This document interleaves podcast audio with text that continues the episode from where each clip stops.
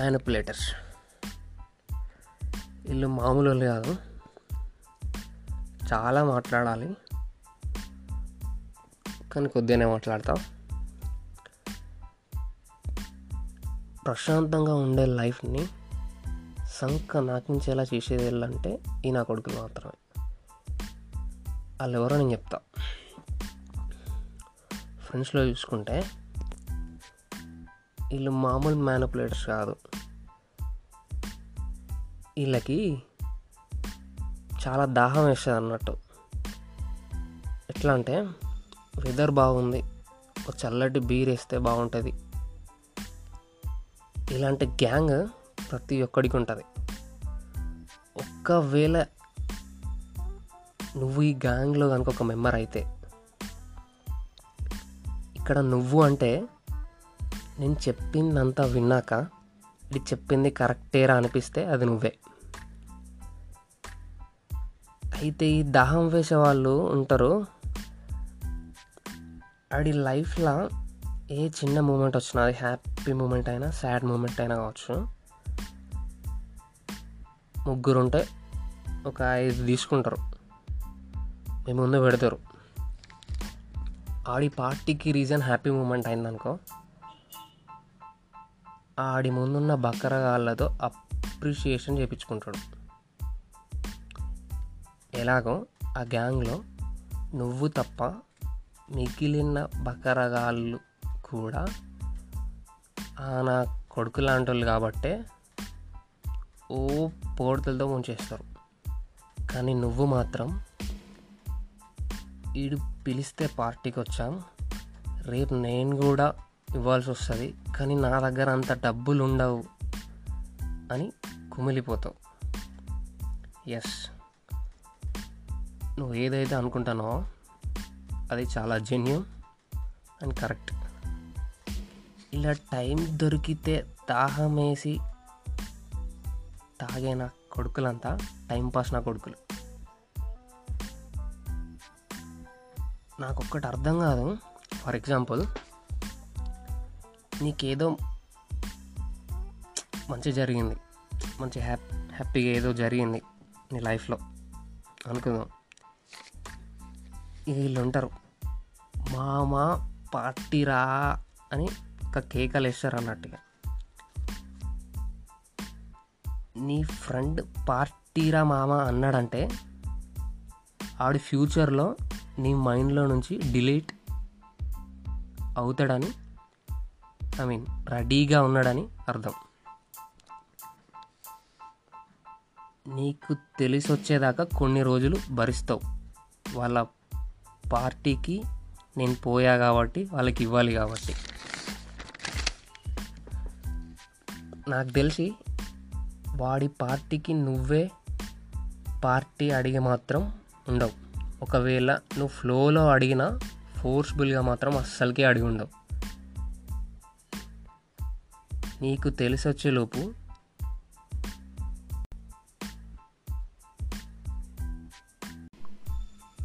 నాకు తెలిసి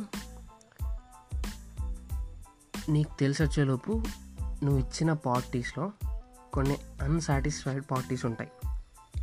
ఎలా అంటే ఆడి పార్టీకి నువ్వు పోయినవా అనుకో. వాడు ఇచ్చిందే మమ్మ అనుకొని ఇంకో మాట మాట్లాడకుండా తిరిగి వస్తావు అదొక బీర్ అయినా ఒక గ్లాస్ అయినా. ఒకవేళ ఆడికి పార్టీ నీదే అనుకుందాం. నాలుగు అయితే నువ్వు ఎనిమిదికి ప్లాన్ చేసి మరీ వెళ్తావు. అయినా కూడా ఆడేమంటాడు? మామ స్టఫ్ ఏదిరా అంటాడు. ముఖం ఓ రేంజ్లో డిమ్ అయిపోద్ది నీది. నీకు మాట్లాడడానికి ఏం దోచదు అడిగా. డబ్బులు ఇంతే ఉన్నాయిరా మామ అంటాం. ఆడ రియాక్షన్ ఎట్లా ఉంటుంది ఆడ? సరే సరే తీగ ఏం చేస్తాం? అంటే నువ్వు ఇచ్చేది తీసుకోనికి వచ్చినాడు. ఆడు ఏదో డిమాండ్ చేసినట్టుగా ఏదో వాడిని నువ్వు సాటిస్ఫై చేయట్లేదు అన్నట్టుగా మాట్లాడతాడు. నీ పార్టీ కూడా వచ్చి. ఇక్కడ పార్టీ అంటే ఎట్లుండాలి? యాక్చువల్గా పార్టీ సిస్టమే మారిపోయింది. నీ లైఫ్లో ఏదన్నా మంచి మూమెంట్ జరిగితే నీ దగ్గర డబ్బులు ఉంటే నీకు సెలబ్రేట్ చేయాలనిపిస్తే నువ్వు పిలిచి పార్టీ చేయాలి. అంతేగాని నీకు హ్యాపీ మూమెంట్ వస్తే ఎప్పుడెప్పుడు ఆడ దగ్గర పార్టీ గుంజుదామా అన్నట్టు ఉండొద్దు. ఇప్పుడు వాడిచ్చే పార్టీలో నువ్వు ఇచ్చే పార్టీలో చూసుకుంటే ఇక్కడ ఓవరాల్గా ఎదవైంది నువ్వే. గిల్ట్గా ఫీల్ అయింది కూడా నువ్వే. కరెక్టే. నీకంటే వాడు చాలాసార్లు పార్టీ ఇవ్వచ్చు. నువ్వేదో ఒకసారి డబ్బులు ఉన్నప్పుడు ఇవ్వచ్చు. ఈ టైం దొరికితే పార్టీలు అని తాగే నా కొడుకుల అంతా టైం పాస్ నా కొడుకు. అలా పనే అది. కానీ నువ్వు అట్లా కాదు. నీ జేబులో డబ్బులు ఉన్నాయి అంటే ఇంకో నెల పాటు రూమ్ రెంట్కి నీ ఖర్చులకి సరిపోయేంత మాత్రమే ఉన్నాయని. రీసెంట్గా చాలామందిని చూసిన. అందుకే నీకు చెప్తున్నా ఎవడు పార్టీకి పిలిచినా వెళ్ళకు నీకు పార్టీ ఇచ్చేంత లేదు కాబట్టి ఇచ్చినా నీకు ఎలాంటి సాటిస్ఫాక్షన్ ఉండట్లే కాబట్టి వీలైనంత త్వరగా వాళ్ళని డిలీట్ చేసేయి. ఇలా ఫ్రెండ్స్లో కాకుండా ఇంకా వేరే మ్యానిపులేటర్స్ ఉన్నారు అంటే అది మన ఫ్యామిలీ మెంబర్సే నేను ఇలా మాట్లాడుతున్నాను అంటే ఇది విని నాకు తెలిసి చాలామంది వీడికి ఇట్లా మాట్లాడతాడు నేను అనుకోవచ్చు. కానీ అదే నిజం. నేను మాట్లాడితే ఇప్పుడు. తన పిల్లలకి కావాల్సింది ఇచ్చి మిగతాదంతా ఆడిష్టం అని వదిలేసే పేరెంట్స్ చాలా తక్కువ. ఒక్కవేళ ఆ పేరెంట్స్ నీకున్నారంటే ఈ ప్రపంచంలో నీ అంత లక్కీ ఇంకెవడు లేడని అర్థం. నేనేం పీకలేకపోతున్నాను నాకు పాతికేళ్ళు వచ్చినా చెప్పుకునేంత సక్సెస్ నా లైఫ్లో లేదు అని అంటే ఆ దరిద్రం ఎక్కడ లేదు. నీ ఇంట్లోనే నీ పేరెంట్స్ రూపంలో ఉన్నది. ఇరవై ఏళ్ళు వచ్చాక కూడా నువ్వు నీ పేరెంట్స్ మాట వింటాను అంటే you are badly manipulated to become useless. మనిషికి ఫ్రీడమ్ ఉంటేనే ఏదైనా చేయగలుగుతాడు. వాడి డెసిషన్స్ వాడు తీసుకోగలుగుతాడు. ఏంట్రా చదువుతున్నావా సప్లీలు ఉన్నాయి?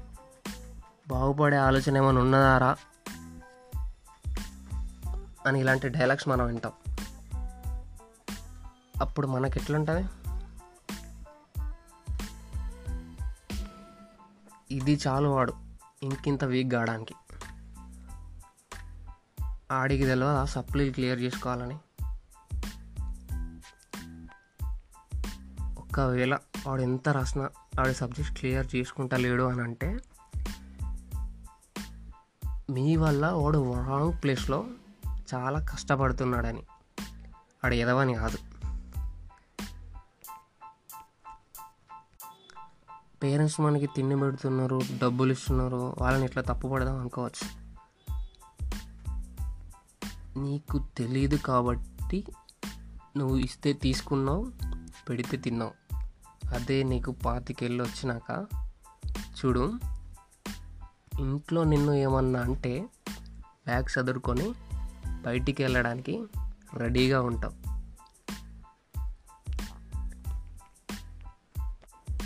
ఇక్కడ నీకు వచ్చే కోపం హండ్రెడ్కి హండ్రెడ్ పర్సెంట్ రీజనబులే. అలా అనిపిస్తేనే నువ్వు నీ పేరెంట్స్లా కాదు వాళ్ళకంటే బెటర్ అని అర్థం.